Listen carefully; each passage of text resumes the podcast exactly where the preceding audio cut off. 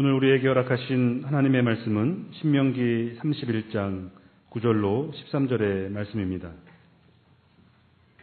모세가 이 율법을 기록하여 주님의 언약궤를 메는 레이 자손 제사장들과 이스라엘의 모든 장로에게 주었다.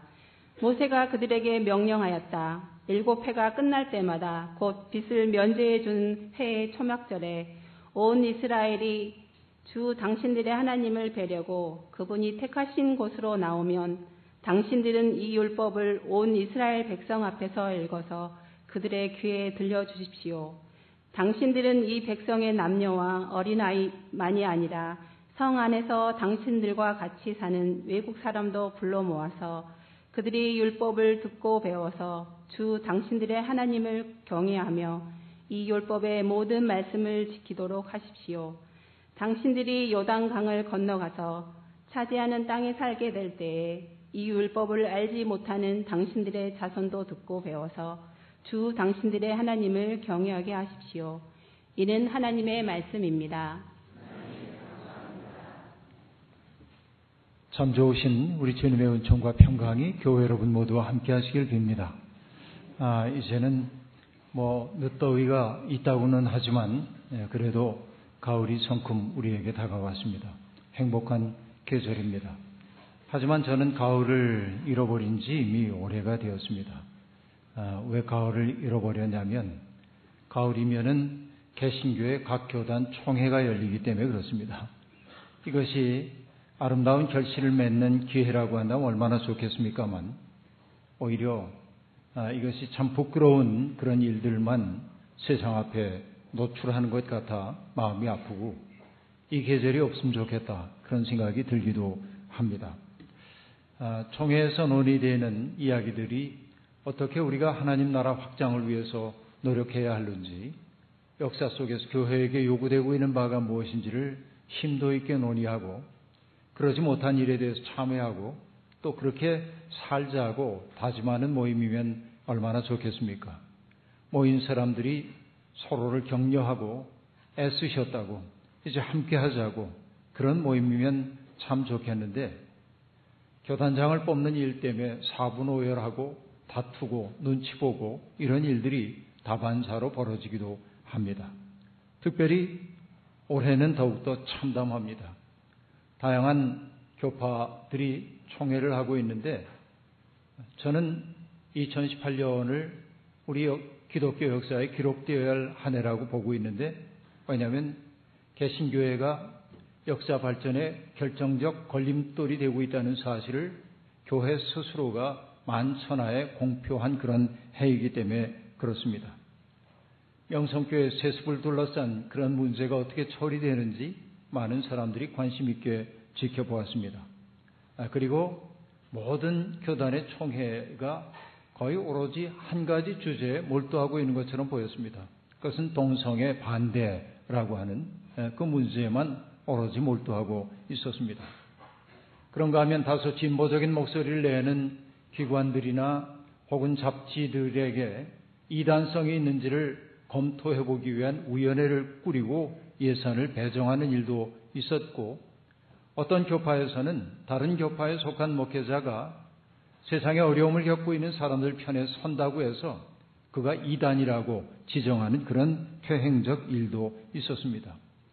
그런가 하면은 아, 어떤 교파에서는 아, 여성 안수를 요구하고 있는 사람들에게 여성 안수는 비성경적이기 때문에 허용될 수 없다. 이런 결정을 부끄러움도 없이 결정을 여전히 내리면서 검은 양복을 입고 넥타이를 메고 그들은 점잖게 그런 결정을 내리기도 했습니다. 수준 높은 신학적 논쟁은 없고 감정 과잉의 그런 반응만이 도드라진 모임이기도 합니다. 신학적 차이를 용납하지 못하는 편협함, 반지성주의, 타자들에 대한 무례함 이런 것이 오늘의 개신교의 현상인 것처럼 보여 마음 아프기 이를 데 없습니다.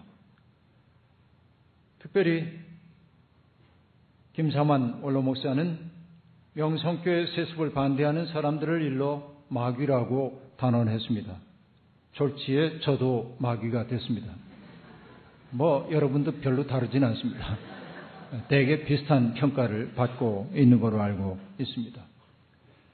아, 그리고 자기들을 무너뜨리기 위해서 조직적인 움직임을 하고 있다고 말하면서 그 배후를 철저히 캐야 되고 어디서 많이 듣던 얘기이잖아요.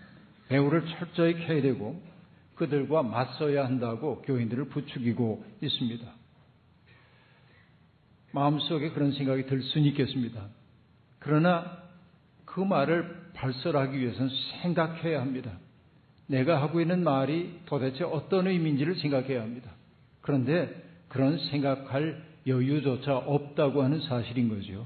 피폐해진 영혼의 몰락을 암담하게 우리에게 보여주고 있습니다.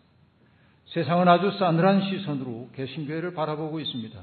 비아냥과 저주가 개신교회에 집중되고 있습니다.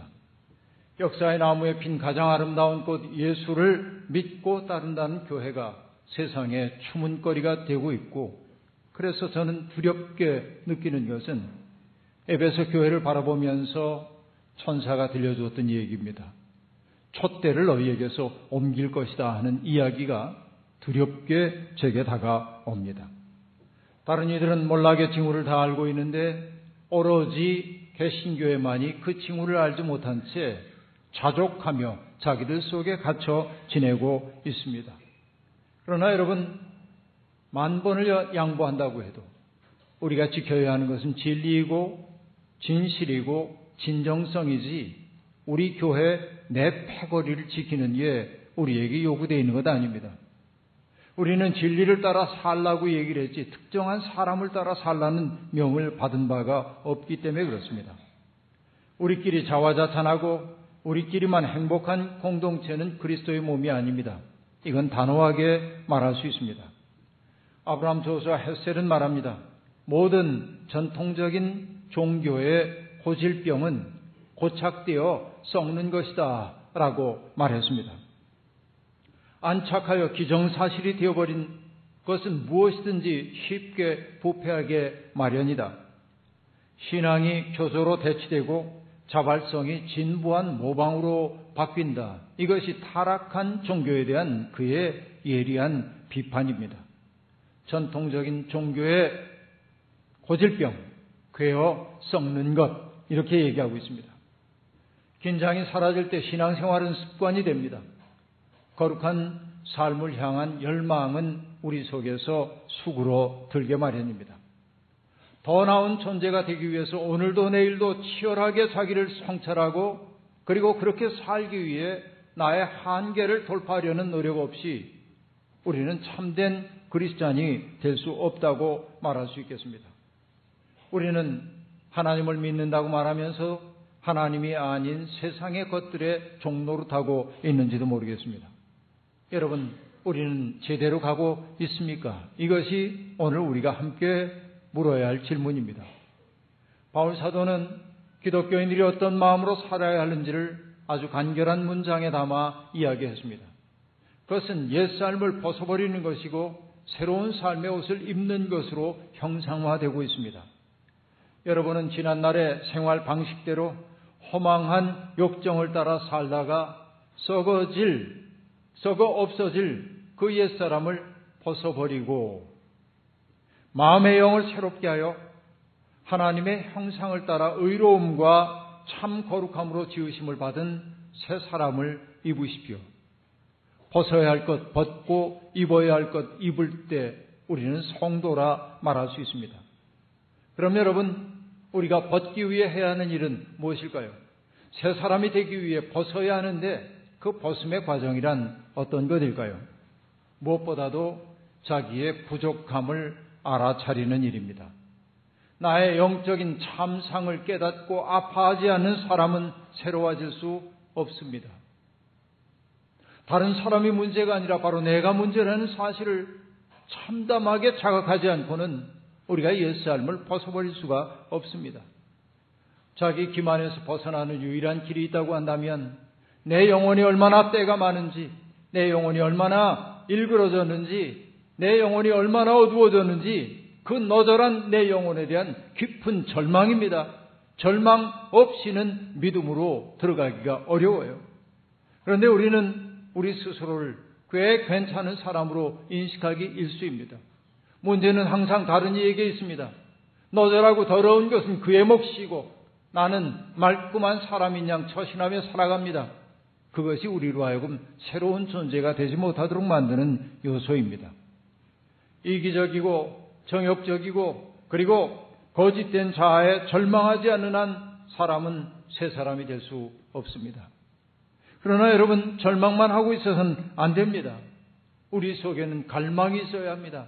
하나님의 뜻에 따라 살고자 하는 갈망 말입니다. 여러분 우리가 정말로 갈망하는 것은 무엇입니까? 갈망한다고 하는 것은 대가를 치르더라도 맹렬히 추구하는 것이 갈망하는 것입니다.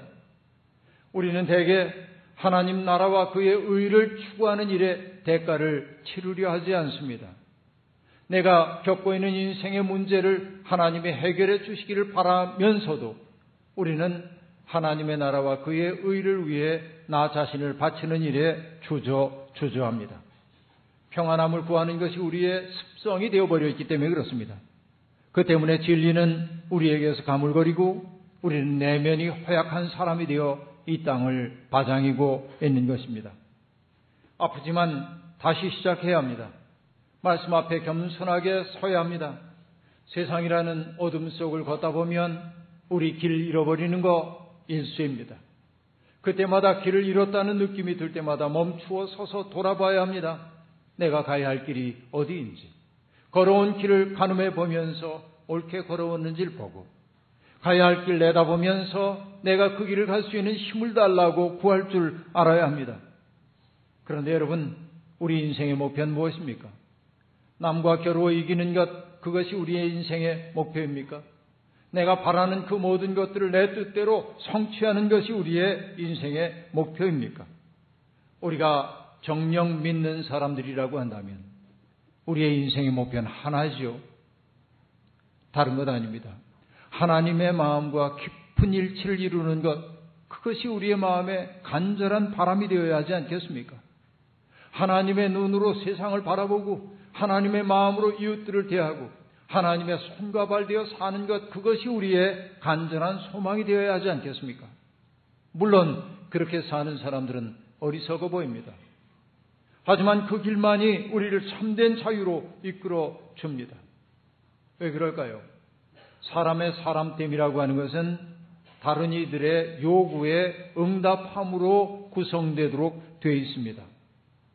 사마리아 사람은 자기의 도움을 필요로 하는 강도 만난 사람을 보았을 때 가던 길 멈췄습니다.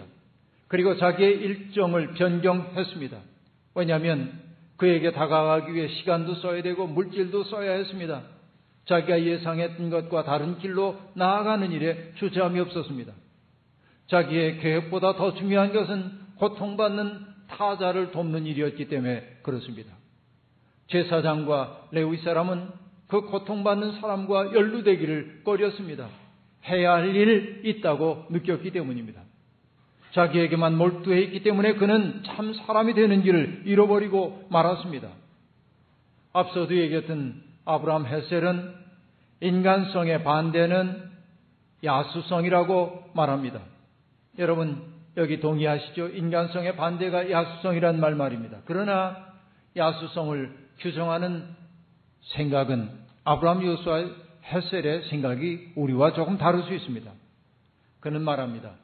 야수성이란 이웃 사람의 인간성을 인식하지 못하는 것, 그의 요구와 상황을 이해하지 못하는 것, 그것이 야수성이랍니다.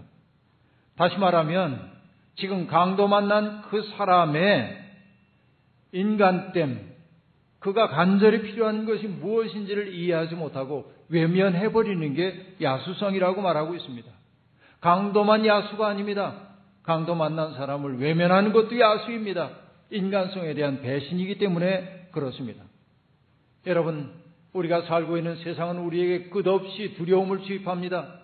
그래서 사람들을 개별화합니다. 내가 나를 지켜야 돼. 세상에 믿을 사람 아무도 없어. 그래서 우리는 이웃들로부터 단절된 인생을 살도록 교육받고 있습니다. 하지만 여러분, 우리를 개별화하려고 하는 세상을 향해 우리는 아니요. 우리는 사랑해야 할 사람이 있습니다. 나를 사랑하는 사람이 있습니다. 라고 말할 수 있어야 합니다. 인간의 욕망을 넘어 하나님의 뜻에 대해 아멘이라고 말하는 것이 인간 때문에 본질입니다. 이웃의 신음소리에 반응하는 것, 허무와 부조리에 맞서 끈질기게 사랑을 선택하는 것이 우리를 인간 되게 한다는 그런 말씀입니다. 여러분, 하나님은 애굽을 탈출한 이스라엘 백성들에게 하나의 꿈을 심어 주셨습니다. 제사장 나라가 되어라. 거룩한 백성이 되어라. 라는 소명입니다. 그들이 40년 동안이나 광야에서 그렇게 헤맬 수밖에 없었던 까닭은 다른 데 있지 않습니다. 몸과 마음에 배어든 옛사람의 그 습관을 벗어 던지기 위해서는 광야 생활 40년이 필요했기 때문입니다. 자기 속으로 구부러진 인간이 타자들을 소중한 이웃으로 대하고 그들을 위해 자기를 선물로 내줄 수 있기까지는 시간이 많이 걸리는 법입니다. 많은 고통을 겪지 않고는 그런 인식의 자리에 설 수 없는 법입니다.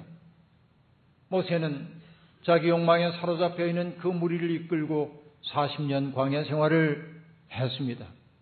그리고 마침내 자신이 하나님께로 돌아가야 할 때가 된 것을 알아서 백성들을 모아놓고 유언처럼 이야기를 합니다. 이제 나는 모든 사람이 가야 하는 그 길로 가야 합니다. 이제부터 나의 후계자는 여호수아가 될 것이고 그가 여러분을 약속의 땅으로 인도하실 것입니다. 그리고 하나님이 지금까지 우리와 동행하셨던 것처럼 여러분과 동행할 거고 약속했던 그 모든 일들을 이루게 해 주실 것입니다. 모세는 그렇게 이야기를 했습니다. 그리고 용기를 잃지 말라고 당부했습니다. 모세는 율법의 말씀을 다 기록하여서 언약궤를 매는 레위 사람 제사장들과 백성의 장로들에게 주었습니다. 그리고 그들에게 당부했습니다. 매 7년마다 오는 면제년 초막절에 이 말씀을 백성들 앞에 낭송해 주라고 이야기했습니다. 왜 하필이면 초막절에 율법의 말씀을 낭독하라고 얘기했을까요? 초막절은 여러분 어떤 절기입니까? 가을에 찾아오는 절기입니다만 추수를 하기, 추수를 감사하기 위한 절기이기도 합니다만 초막절이라고 하는 것은 쑥꽃절기라고 말하고 있는데 그것은 사람들이 집 앞에 쑥하라고 하는 초막을 지어놓고 광야 생활을 하고 있었던 조상들의 신산스러운 삶을 몸으로 체험하는 절기였기 때문에 그렇습니다. 쑥하라고 하는 그 집은 나뭇가지를 가지고 얼기설기 만드는 집입니다. 그리고 규칙이 있습니다. 그것은 지붕을 튼튼하게 해서 올리면 안 됩니다. 비가 내리면 비가 그 속으로 떨어질 정도로 엉성해야 합니다. 그리고 밤이 되면 하늘의 별빛이 그 속으로 스며들 수 있어야 합니다. 그것은 뭡니까? 광야에서 고생하고 있었던 그 조상들의 고통스러웠던 삶을 잊지 말라는 거예요. 뿌리를 잃지 말라는 거예요. 그래서 초막절에 가장 중요한 것은 뭐냐면 초심을 잃지 말라입니다. 그들의 초심은 무엇일까요? 하나님의 백성으로 살아가는 삶이 바로 초심이었다고 말할 수 있습니다. 그때 율법의 말씀을 낭독하는 것은 바로 그들이 하나님의 백성임을 잊지 말라는 내용입니다. 그런데 여러분, 율법의 핵심은 무엇일까요? 그것은 어느 신학자가 요약한 그대로입니다. 가난한 자들에 대한 우선적 관심입니다. 사회적 약자들을 어떻게 보듬어 안고 함께 살 것인가? 이것이 율법 내용의 핵심이라고 말할 수 있겠습니다. 설당을 잃어버린 사람들에게 설당을 제공해주고 자기 목소리를 갖지 못한 사람들의 이야기에 귀를 기울이고 투명인같 취급받는 사람들에게 발언권 주는 것 바로 그것이 율법의 정수입니다. 평안하다 보면 내가 힘이 있다 보면 그 당연한 일을 당연하게 행하지 못하는 게 인간의 버릇입니다. 그렇기에 초막절마다 하나님의 말씀을 그들에게 낭독해 주어 우리가 누구인지 어디를 향해 가는지를 일깨워 주라고 얘기했던 겁니다.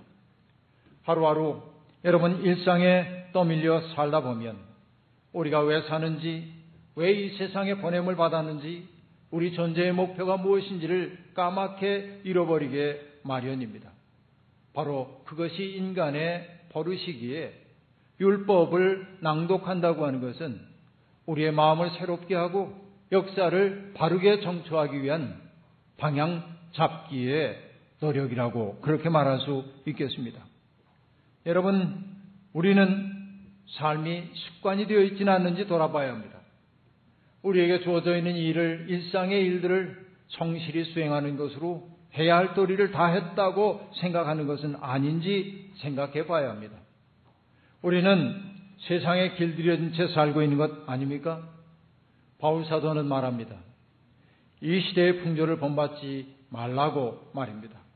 하지만 우리는 이 시대의 풍조에 확고하게 사로잡힌 채 살고 있는 것은 아닙니까? 신앙생활이란 하나님께서 역사 속에서 혹은 우리들 삶 가운데서 행하신 일들을 치열하게 기억하는 일을 통해 깊어집니다. 이 시대는 끊임없이 우리에게 행복의 신기를 보여주며 우리를 미혹합니다. 이것을 소유하면 행복할 거야. 이걸 누리면 행복할 거야. 라고 얘기합니다. 거기에 행복이 있는 것 같아 끌리듯 우리는 그 목표를 향해 달려갑니다. 그러나 신기루는 신기루일 뿐 우리의 손에 잡히지 않습니다. 신기루를 따라갈수록 삶은 고달파집니다. 불안이 깊어집니다. 삶이 불안정하고 미래의 전망도 불투명하기 위해 사람들은 맹렬하게 현실에 매달립니다. 그 놓치기만 하면 내가 죽을 것 같아서 애씁니다. 그렇게 애쓰다 보니 내 옆에 있는 사람들이 지겨워지기 시작합니다. 이 사람들이 내 밥그릇 빼앗아가는 것처럼 보이기 때문에 그렇습니다. 그를 미워합니다. 정신의 여백이 사라집니다. 여백 사라지니 나의 옆에 있는 사람을 하나님이 보내신 사람으로 받아들일 마음에 여유 없이 살아갑니다. 환대는 우리의 삶 속에서 점점 멀어지고 적대 감정이 우리를 사로잡습니다. 그러니 우리는 외롭습니다. 외롭습니다. 우리의 삶이 황폐화된 것을 느낍니다. 그리고 그 모든 이유는 존재 망각에서 비롯되었습니다. 하나님 없이 사는 삶에서 비롯된 일들이라는 이야기입니다. 바로 이것이 우리의 삶입니다. 하지만 여러분, 우리는 다른 삶이 가능함을 압니다. 하나님의 은총 안에 사는 사람들이 세상에 있습니다. 하나님의 은총 안에서 자기에게 주어져 있는 삶을 경축하며 이웃들과 아름다운 것 나누는 사람들이 세상에 있습니다. 자꾸만 눈을 열어 더 넓은 지평에서 우리의 삶을 바라보는 연습이 필요합니다. 신명기서에서 우리에게 우리가 책을 읽다 보면 자주 마주치는 단어가 있습니다. 기억하라 라고 하는 단어입니다. 그 기억하라고 하는 내용 가운데 이런 것들이 있죠. 하나님께서 그 백성에게 어떻게 구원의 은총을 베푸셨는지, 애굽 땅에서 어떤 이적을 통해 그 백성을 인도하셨는지, 광야길을 나는 동안 하나님이 어떻게 그들의 먹이셨고 그리고 마시게 하셨는지를 기억하라는 겁니다. 뿐만 아니라 기억해야 할 것은 또 있습니다. 우리가 어디에서 잘못되어 하나님을 반역했는지도 꼭 기억을 하라고 얘기합니다. 기억하다라고 하는 히브리어는 자코르인데 자코르의 그 어원을 거슬러 가 보면 뿌리라고 하는 단어가 있습니다.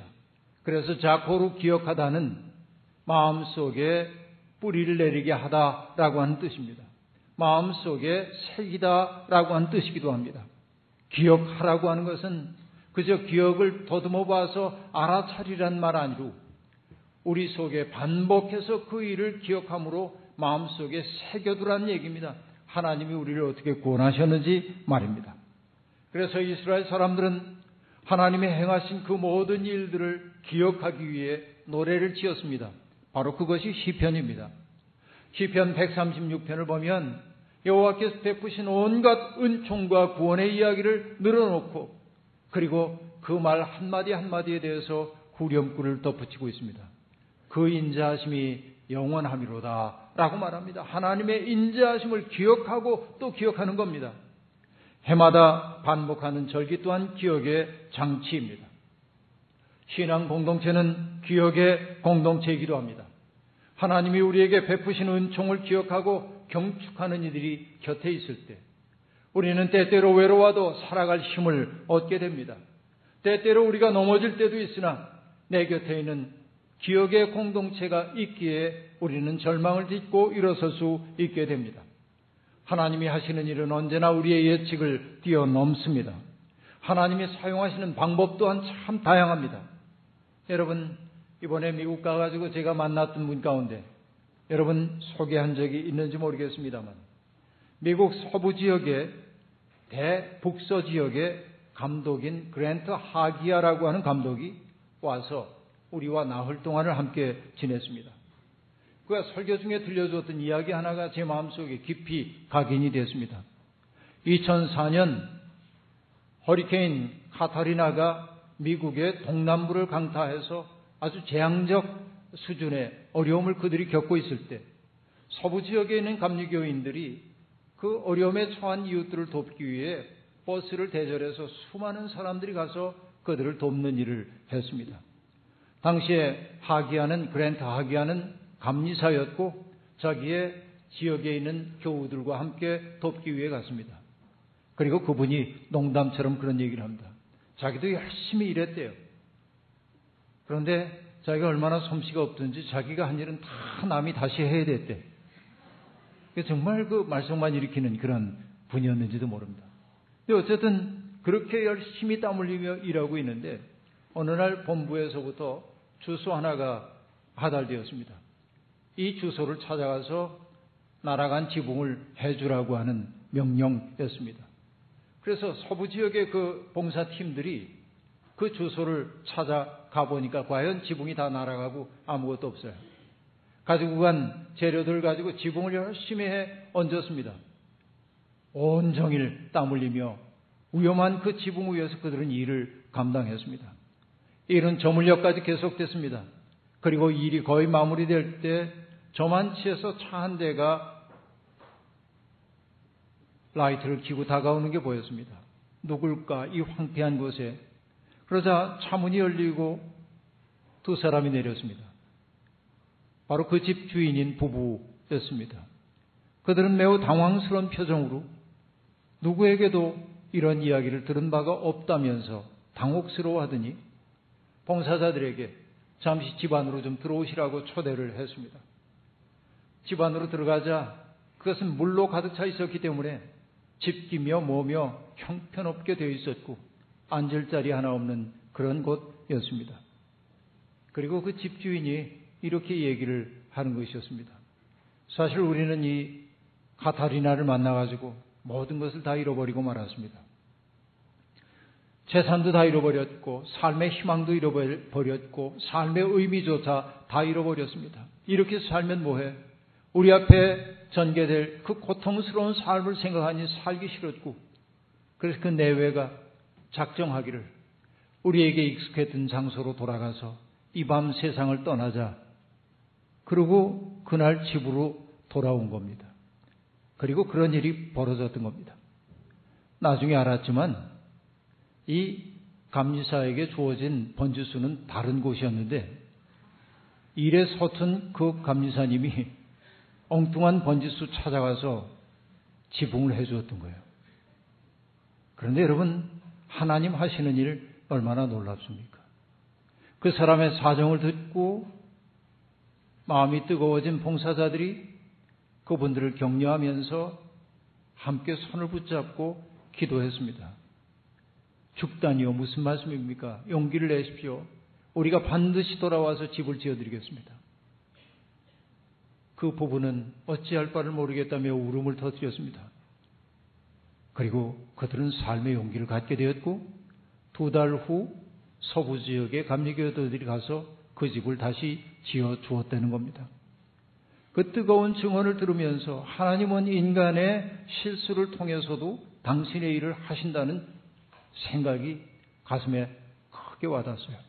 그리고 그때 제 마음속에 떠올랐던 시가 있는데 라이너 마리아 릴케의 시 엄숙한 시간이라는 시입니다.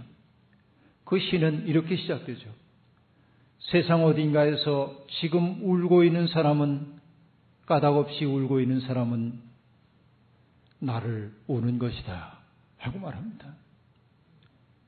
세상에는 아픔, 눈물, 그것이 나와 무관하지 않다는 사실을 일으키는 엄숙한 시간이라는 그 시를 통해 노래했는데 바로 봉사자들과 죽음을 각오했던 그들은 저들의 눈물이 그의 눈물이 아니라 나의 눈물이라는 사실을 알게 되었고 바로 그가 나를 위해 울고 있다는 사실을 알았고 한 통속이 되어서 하나님 앞에 엎드렸던 것이죠. 우린 가끔 이런 사실을 깨닫고 감동합니다. 나를 넘어서 너의 눈물이 나의 아픔이 되어 흐를 때 우리는 자기 초월을 경험하게 되는 것입니다. 하나님이 우리의 삶 속에서 일으키시는 기적은 많고도 많습니다. 그런 이야기들을 우리가 함께 나눌 때 우리는 세상의 인력으로부터 자유로워짐을 느끼게 됩니다. 바로 이것이 기억입니다. 우리가 젊은 세대에게 남겨주어야 할 유산이 있다고 한다면 하나님과 동행했던 삶의 기억이 아니겠습니까? 하나님의 뜻대로 살기 위해 우리가 어떻게 자기 한계를 돌파했는지, 그리고 그렇게 애를 썼다가 어려움을 겪었지만 내가 경험했던 자유로움이 무엇인지, 그리고 그 어려움을 통해 내가 얼마나 성숙한 자리에 서게 되었는지, 내가 어떻게 타자들의 세계에 눈뜨게 되었는지, 그리고 모든 것 잃어버린 것 같은 그때 하나님의 은혜가 얼마나 풍성하게 우리에게 주어졌는지, 그래서 우리가 얼마나 기뻤는지 말이죠. 이런 삶의 이야기가 우리에게 있어야 한다는 이야기입니다. 여러분, 현실은 여전히 어둡습니다. 허무와 절망의 어둠이 우리를 괴롭힙니다. 그러나 우리는 낙심하지 않습니다. 하나님이 함께 계심을 믿기 때문입니다. 인간의 착오를 통해서도 역사하시는 하나님이 이 세상에 살아 계십니다. 그리고 순례자로 살아가는 우리의 동료, 내가 넘어질 때 다가와 손잡아 일으켜주는 동료가 있습니다. 그러기에 우리가 해야 하는 일은 세상이 어둡다고 투덜거리기보다는 한 점 등불을 밝히는 마음으로 살아야 합니다. 여러분, 한국 교계의 현실 어둡습니다. 그래요. 어두워요. 이게 현실이에요. 그러나 여러분, 우리 등불 하나 밝히며 삽시다. 거기 그 교회 하나 있으니 이 이야기 사람들에게 들을 수 있도록 살아보십시다. 자기 연민과 한계에 갇히지 않고 자기를 초월하는 사랑의 사람이 될 때 하나님의 아름다우심이 우리를 통해 세상에 전파될 것입니다. 여러분, 우리의 삶이 하나님에게 기쁨이고 세상에 희망이 될 수 있기를 이 가을에 다시 한번 주님의 이름으로 축원합니다. 주신 말씀 기억하며 거듭의 기도 드리겠습니다. 하나님, 작디 작은 우리 속에 고정된 채 사는 삶에서 이제는 벗어나고 싶습니다. 마음을 넓히고 우리의 가슴을 활짝 열고 하나님 안에서 살고 싶습니다. 세상에 빛을 비추며 사는 사람이 되고 싶습니다. 주님 우리와 동행해 주시옵소서 예수님의 이름으로 기도하옵나이다. 아멘.